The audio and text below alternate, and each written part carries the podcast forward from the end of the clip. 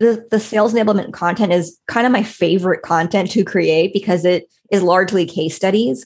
And working on case studies means you're really connecting with your customers' needs and their pain points, understanding how your company provides that solution, and then finding a way to write this story in a compelling and, of course, truthful way and then you're enabling your sales team to do the job that they're supposed to do really well. That's why I think it's super important to figure out the shorter term KPIs so that you know that you're meeting at least your business goals while you're sort of waiting for the SEO magic to, to happen. Welcome to Top of Mind, a show where we speak with top marketers, creators, and leaders who are shaping the culture around us. I'm Stewart Hillhouse, and I believe that through great marketing, you can earn the privilege of occupying a tiny sliver of your customer's already overflowing brain. Join me today as we learn what it takes to become top of mind. I've said it before, and I'll say it again. Content does not mean just writing blog posts for the Google algorithm. Blog writing is one of the many growth levers that content marketers can pull to move the needle in the right direction, so long as it also aligns with the bigger marketing strategy. All right, so if content is not just blog writing, then what the heck is a content marketing strategy? My guest today is going to help us to answer that question and share how content can actually be used to power other business units to achieve a unanimous goal. My guest today is the head of content at ShipBob and is a great friend of mine. I'm pleased to welcome Amanda Natividad. Amanda, welcome to Top of Mind. Yay! I'm so happy to be here. finally got you on. Only been internet friends for a year, and now we get to finally do it, record an episode. I so before you got into marketing, you had two previous careers before that. One as a journalist and then one as a test kitchen cook. And we're going to get into journalism because that ties very nicely into content marketing. But tell me what a day to day of a test kitchen cook would look like. Yeah. So I worked at the Los Angeles Times test kitchen. And, you know, this was several years ago, so can't speak to what it's like now, but I can very comfortably say that back then, every single recipe published in the LA Times newspaper or published in the LA Times is tested at least twice before it's published every single time. So a lot of the a lot of the work was really measuring things out, weighing things out, cooking over and over, fully documenting the process. Like the cook times needed to be within a frame of 1 minute. So like, you know, caramelize the onions for 40 for 40 to 45 minutes or 44 to 45 minutes something very exact so that anybody at home can replicate it. So I would say for anybody listening, if you need a foolproof recipe, definitely go to the LA Times because they've tested it. The other thing that we did in the test kitchen was we we recreated restaurant recipes and we would use the restaurant's actual recipe. So this meant cold calling restaurants and talking to the chef and saying, "Hey, you know what? An LA Times reader really loves your shrimp and grits. Can you give us the recipe so we can publish it?" And if anyone ever said no, it was only because we couldn't reach them or because they didn't call us back. So yeah, we couldn't reach them. Oh, but so everyone, people like restaurants were super willing to share? They were, yeah. And I think a big part of it is because ultimately they know that most people aren't going to do it. Like most mm. people aren't going to make it. Mm-hmm. And then the ones who do are either, you know, they don't they don't live locally so they can't go to the restaurant or they will still go to the restaurant. And and a lot of them saw it as an as an honor to be hmm. to be included in this section. So well it's good. yeah. Wow that I, I, didn't i didn't purposely ask that question to set us up for a content like discussion but i see a huge parallel there that a lot of people think that content marketing might be wasteful because you're like giving away all your secrets or you're like trying to share as much as possible for free. And people are like but if we're giving everything away for free how do we eventually charge for our product but I think you just kind of hit on it there that in a lot of cases, it's a positive PR move and 90% of the, your readers aren't actually going to take action on the advice you give. They're going to mm-hmm. say, oh, wow, I love how that company is thinking about the problem. I'm going to work with them. Totally, totally. And, and, and, you know, like a, like a restaurant and like a company, you know, each, we'll just say each entity maybe they have their own style, their own way of doing things, their own recipe, really.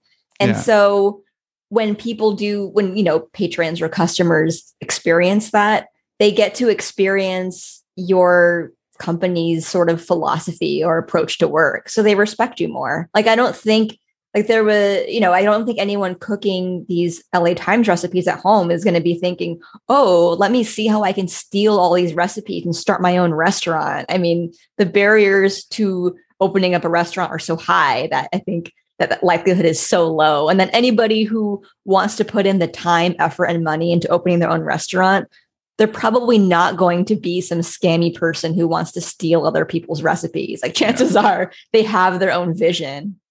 Yeah. Oh, I love that. That's super cool. And I and so at the end of it, you got to taste the recipes, did you? Or did they Yeah. all, or they are just for photo use? No, we got we got to eat them and it was also for photo use. And the photo shoot days were different days. Those were days that we we cooked the recipe for for the shoot.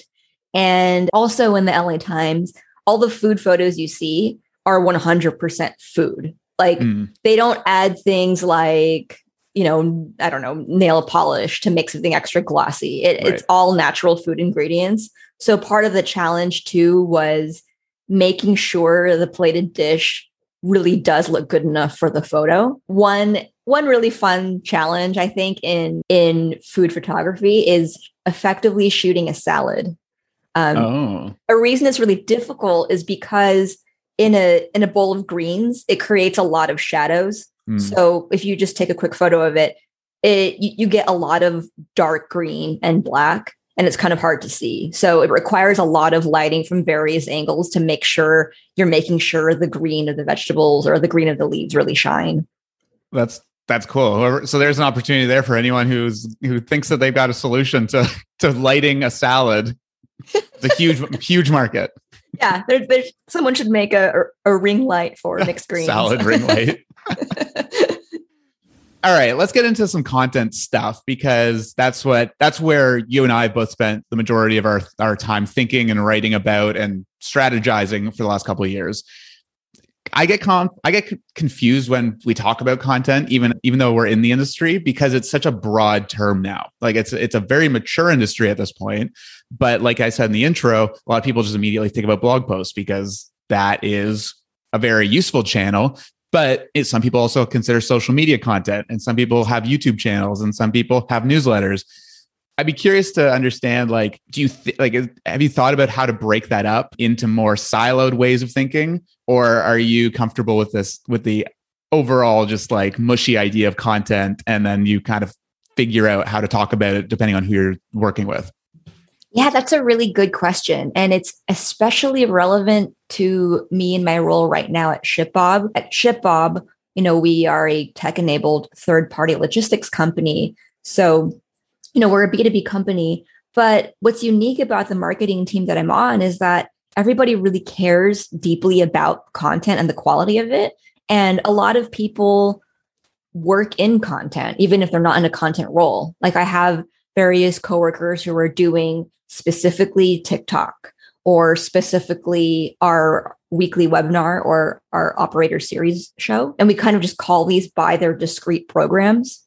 I'm not sure what the right answer is because I guess it depends on the maturity of your organization or the maturity of the content that you have in place. I mean, ShipBob has been around for like seven years. So they already have a terrific blog, like it's great SEO.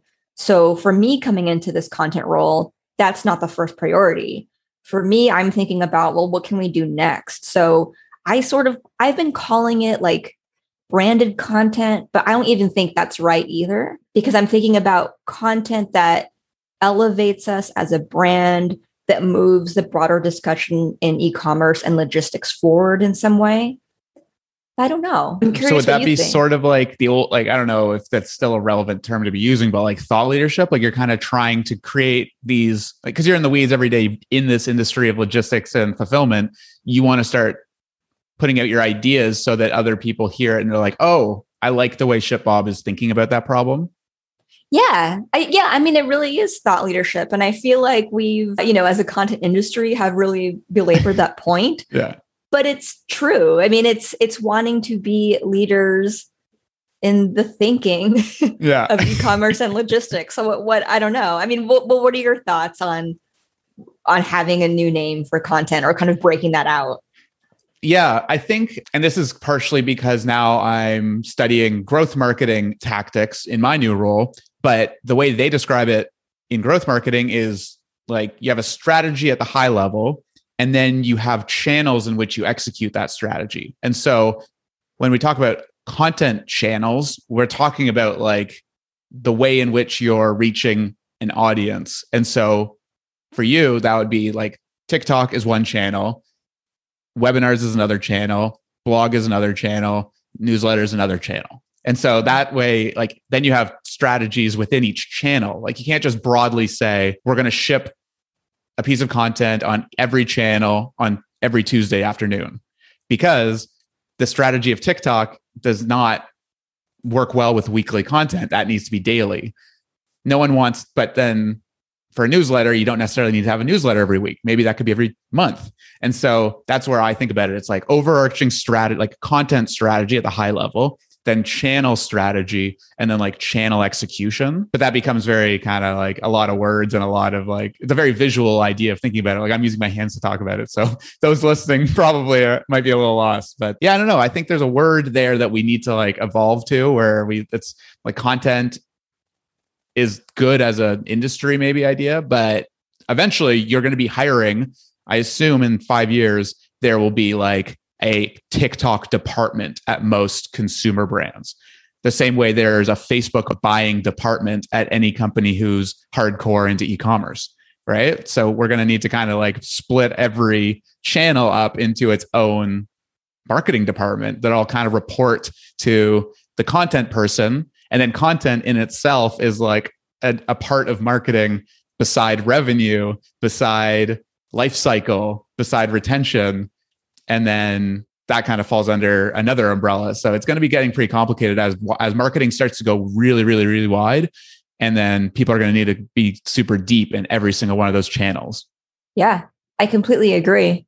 And I think that's I think that's well put. I think we're going to be seeing more and more marketing departments having these discrete functions for these specific channels or mm-hmm. platforms mm-hmm. because to your point with like TikTok having a whole TikTok department it totally makes sense because I feel like on the surface one might think oh yeah I have a video department but video is very different on TikTok versus YouTube and mm-hmm. versus mm-hmm. whatever you can do on YouTube like a YouTube channel can include your podcast where you have snippets, or it can be a more like story driven format where each video is kind of its standalone episode. And if you're going to do it yeah. right, you need to dedicate expertise and time to testing it. That's the other thing that growth marketers kind of live by is we're doing we're testing one channel. We're going so hardcore on it for six months. Like we're giving ourselves a timeline. We're testing it against a, a, control group so that we know that we're actually that what we're doing is leading to better like the result we're looking for.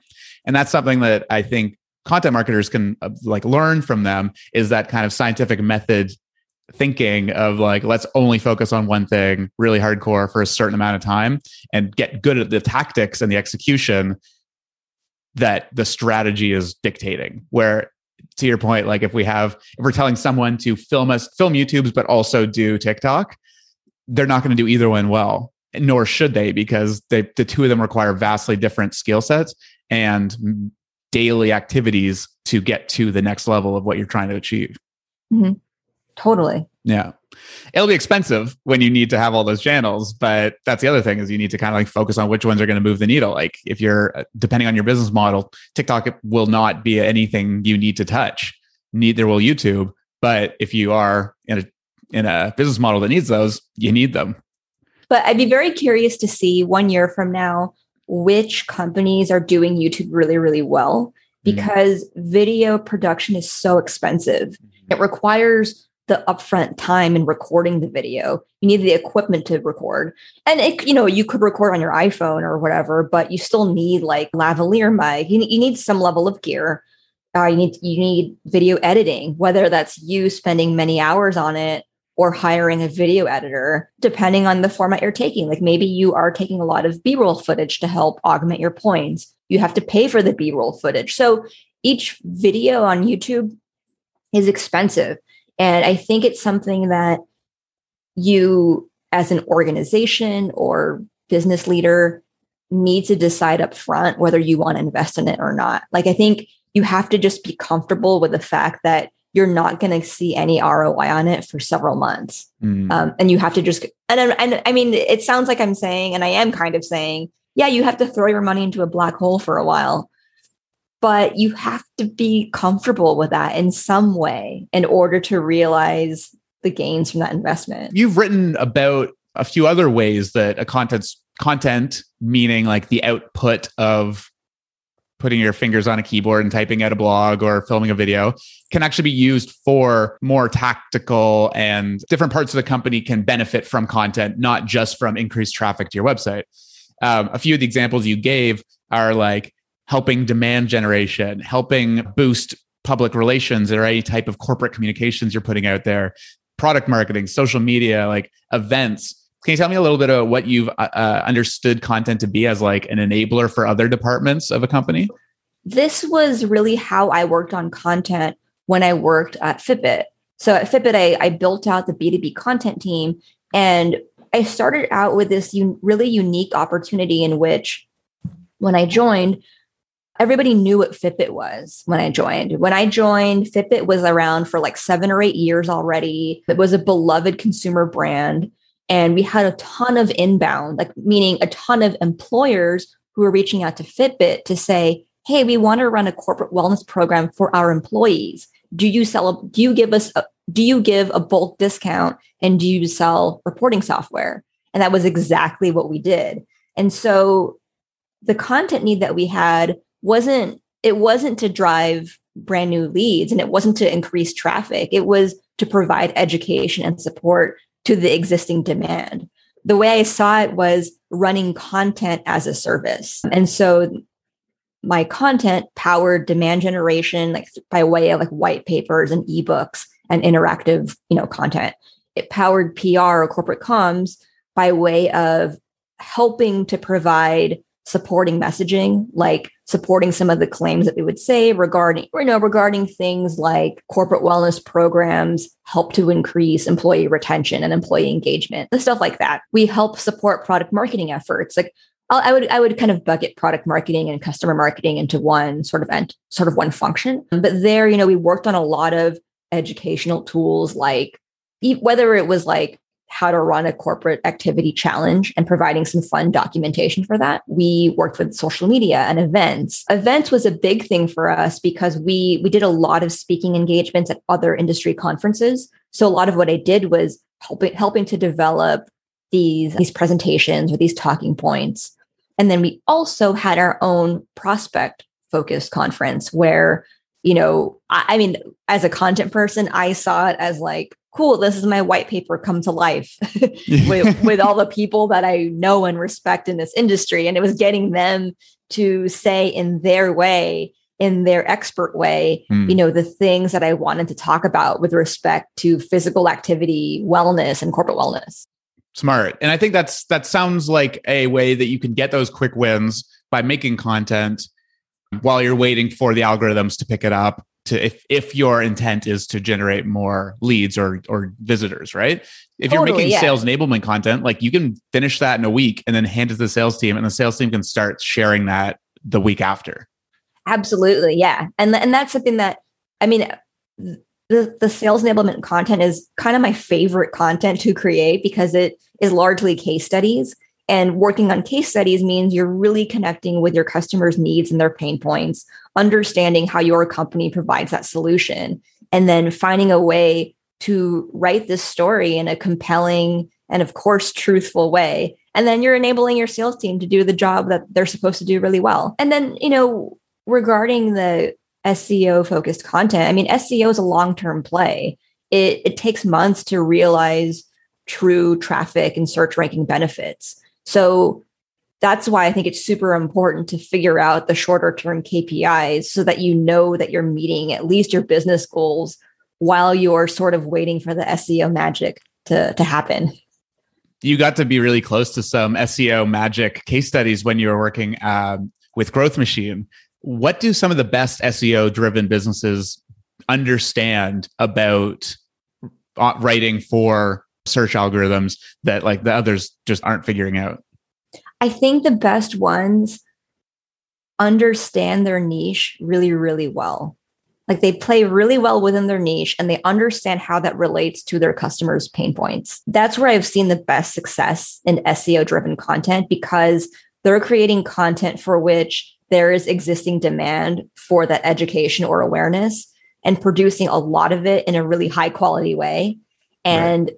They are connecting with the customers who are looking for these solutions, who are like, oh, I need this product or I need this service. I would also say it's a little bit easier to see the, the through line between SEO and sales when it's a consumer product mm-hmm. because mm. you know consumer products tend to cost less like a SaaS product aimed at the enterprise is like tens of thousands of dollars and the sales cycle tends to be super long right it tends to be several months but something like a consumer product where whether it's a, a drink that the case costs it costs like $30 for the case or you know a pair of pants that is like $40 or you know leggings that, that are that are more affordable those are things that the sales cycle can be a lot shorter where somebody can see the SEO article and then make the purchase. My favorite example that I, that I love to talk about is it's one of the case studies at Growth Machine, and it's a direct to consumer beverage company.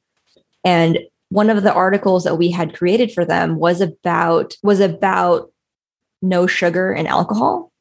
So, like, what what is that like? What are the benefits to that? Does that is that something you even need to care about? And then they happen to create a product that supports that need. So that's a blog post that has generated thousands of dollars revenue each month just from the SEO of that post. Mm, cool. So kind of like being able to answer questions from like every angle because that in that case they were just kind of it was an informational post about is it does alcohol have sugar in it i, I don't know what, exactly what the, the hook was but that's like asking a how question, but you could rewrite that as asking like what, like how much sugar is in alcohol. Yeah, kind totally. like that. You said ShipBob has some SEO traffic already. What are you thinking about in terms of the content strategy there now that you're stepping into a new role and get to kind of design it from scratch? Yeah, I, I'm I'm really excited. I think you know we will definitely be launching a podcast, and I'm kind of pressure testing some ideas right now, like what the premise will be. We will have well, we will probably have some kind of YouTube show, or we already have a lot of great YouTube content, but we might be, you know, we'll consider launching a new show for the channel and then also a newsletter of some sort. So I'll be figuring out whether we launch something on Substack or do something that enables a little more automation like ConvertKit. But I'm really excited to figure it out because I think whatever we do, I think it'll I think whatever pl- whatever newsletter platform we go with will dovetail nicely with a broader content strategy. I'm sort of just saying this out loud for the first time, so this sounds a little messy, but I am curious about um, additional educational opportunities for our clients or mm. prospects, and thinking about ways we can support that with whatever email provider we choose. Because mm-hmm. your your your target market is e-commerce merchants, correct? Yeah, yeah. It's people, yeah, direct to consumer businesses, basically helping people not work out of their own garage. So fulfilling nice. their boxes, taking their orders, fulfilling their boxes, shipping out their boxes. Get them out of the garage into a real a real warehouse. A real warehouse so that you can focus on growing your business. wow, good copywriting. What are some of the biggest assumptions that you came into this new role about uh, e-commerce? Some of the biggest assumptions that I've had were there are a lot more service providers and product solutions than I could have imagined. And that's really just because I don't have my own e commerce business. So I don't know the nuts and bolts and all the different service providers that most D2C businesses work with. So that's really interesting, seeing kind of how fragmented it actually the industry actually is. Mm. That's interesting to me. One of my other assumptions with ShipBob in particular was that the biggest competitor that the biggest competitor they have is Amazon. And, you know, certainly Amazon is a competitor. And at this point, Amazon's a competitor to every business, but any in any category. In any category. But for ShipBob in particular, ultimately our competition is our clients themselves, the people who are working out of their garage, picking, packing, and fulfilling their own shipments. That's really our competitor. And I, and I say that because somebody who would choose to sell their product only on Amazon versus starting their own like Shopify store, they're just very different kinds of they're very different kinds of businesses. Mm-hmm. So that that's been an, an interesting learning for me. Can you tell me more about those two different types of businesses? Yeah, so I think I think somebody who might choose to focus on Amazon as their merchant, they are they, they tend to be a commodity product. Those those do really well on Amazon. So the buyers or customers there are the people who are basically using Amazon as a search engine to be mm. like, oh, I really want, you know, where can I find a glass measuring cup?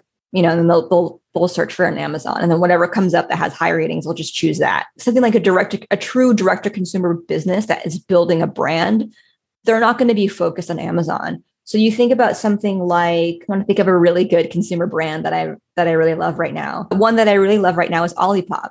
I love their sodas, and I think they are now selling on Amazon, but they didn't start there, right? They, they've been focused on figuring out their supply chain, creating a direct connection with their with their customers and really building out that relationship so that would be kind of two differentiators yeah and those who go with ShipBob are doing so because they want to be purposeful with their brand and they want to differentiate themselves but but i assume yeah. you can also use ShipBob even if you are a kind of like a, a white label uh, product and you just you just want to outsource it yeah yeah i mean like yeah, it, it, I mean, we definitely are a good solution for if you just want to outsource the packing and fulfillment.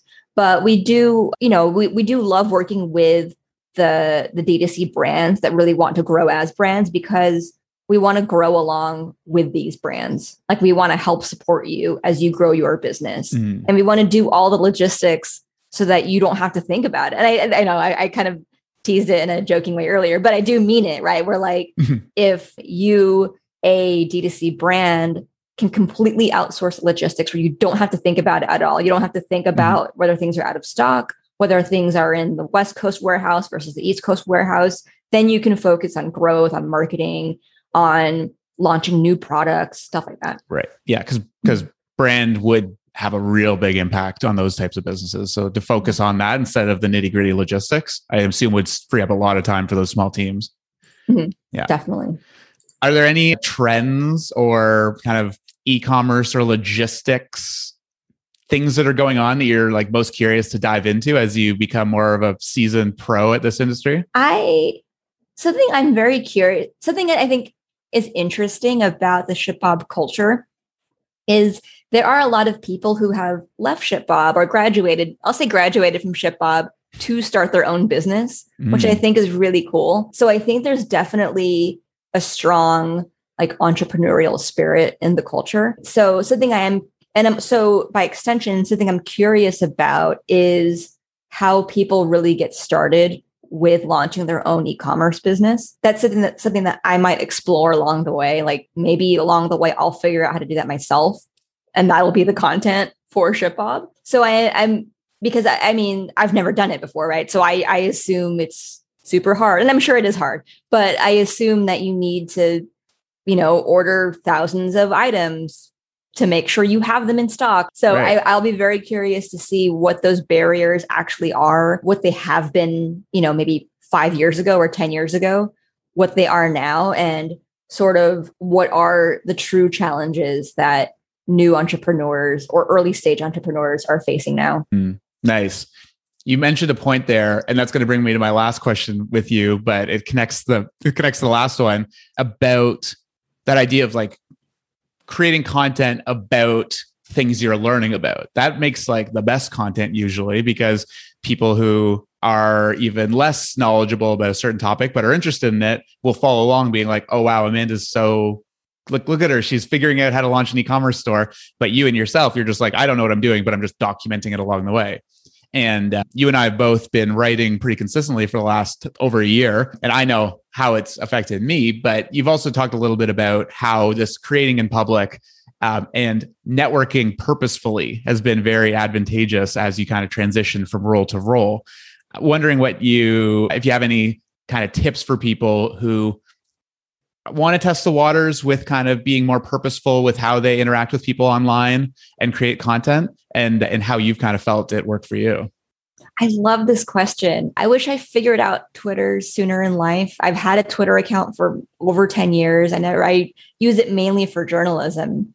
So a lot of it was very news oriented, which kind of scared me off from using Twitter because I saw it as this doom and gloom world where I was just mm. like, oh, no one wants to hear my stupid thoughts. Like there are all these terrible things happening. So I just never truly, I would, I never truly used it, not with good purpose. And then I also wish that I published for myself a lot sooner than I have. It's something that I had done on and off as a teenager and, and in college, but then just kind of stopped doing when I got a real adult job. And I think the thing that I would say is that I wish I did this because it helped me to take better better control of my professional life and the way in which I think. I'd always been so scared of saying the wrong thing or having the wrong take and getting attacked for it, but like rightfully attacked, you know, like having having a really bad take and having everyone hate it. Like that, I've I've worried yeah. about that. And I still I mean, sure I still do.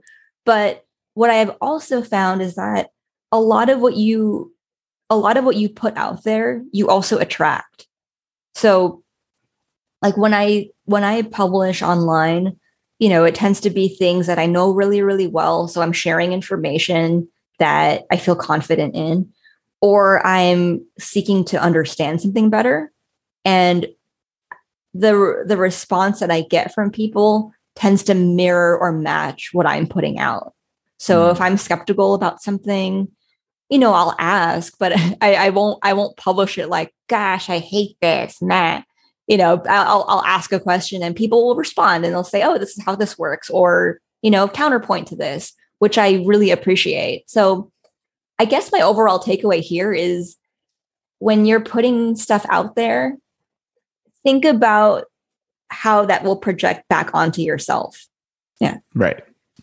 That's awesome. I felt the same way. That it's weird how it works. Sometimes if you if you put out something and you're very inquisitive and and curious, it'll attract all these other curious people. If you put out something that's like, here's my 100% truth point, it'll bring back a whole bunch of people who are like, I 100% disagree with your point, right? That's very mirror. It's it's weird how Twitter works that way. Everything's kind of a mirror. Yeah, it's totally true. And I found that there then there are ways that you can be very honest or vulnerable, and you know not get attacked for it.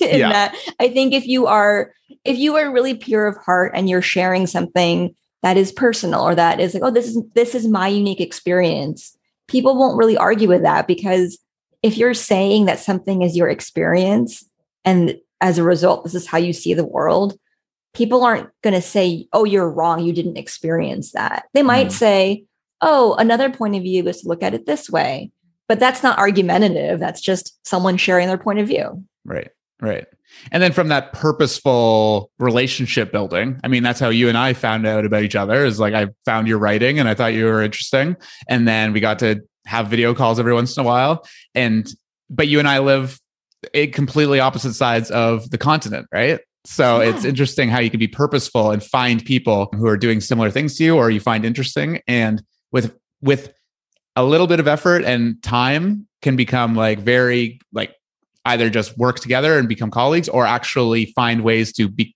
in business together like finding jobs and, and co-founders and stuff like that i think it's so amazing Absolutely. It really is about, you know, finding ways to make it easier to make friends and to find new jobs and so that you don't have to actually job hunt again. Yeah. And yeah, I mean to your point like I well, I think something I'd say is, you know, really one positive thing out of the pandemic was with everybody being at home, it made it easier for everyone to network because because we weren't constrained by time zone or by mm-hmm. location, mm-hmm. right? Like you know, before using Twitter actively, I probably wouldn't have met you. Like, no, I, yeah. And now we, now we're best friends. For those counting, we've uh, said best friends at least three times this conversation, so I think Yeah. it's real. it's real. Yeah. In in in conclusion networking online is easier than i think people think it is but remembering how to shake people's hand is going to be a learning curve i don't remember how to shake people's hands so it'll be interesting when i'm allowed to do that again Yeah. I love that. Completely agree. awesome thank you so much amanda where should people go reach out to you if they want to read your stuff and follow you along Yeah. So uh, I publish on Twitter pretty regularly at Amanda Nat. I also have a personal site, amandanat.com. And I have a weekly newsletter now. It's called The Menu. And it is about some of the top things that I'm thinking about in a given week. And I always include a recipe. can't get away from the test kitchen lifestyle I can't, no. But don't worry, there, there's no backstory to these recipes. They're, they're just recipes. thank you so much amanda Thank you. If you enjoyed anything that you just heard, you're going to absolutely love what I'm about to tell you. If you go online to stewarthillhouse.com and hit the subscribe button, you'll be added to an email list where I share exclusive content related to this show. This is where I'm going to share my key takeaways from each episode, including my highlights, top of mind takeaways, and next steps that you can do to put this advice to action. I also share some real life breakdowns of marketing campaigns that I'm seeing around and how I'm using it in my work.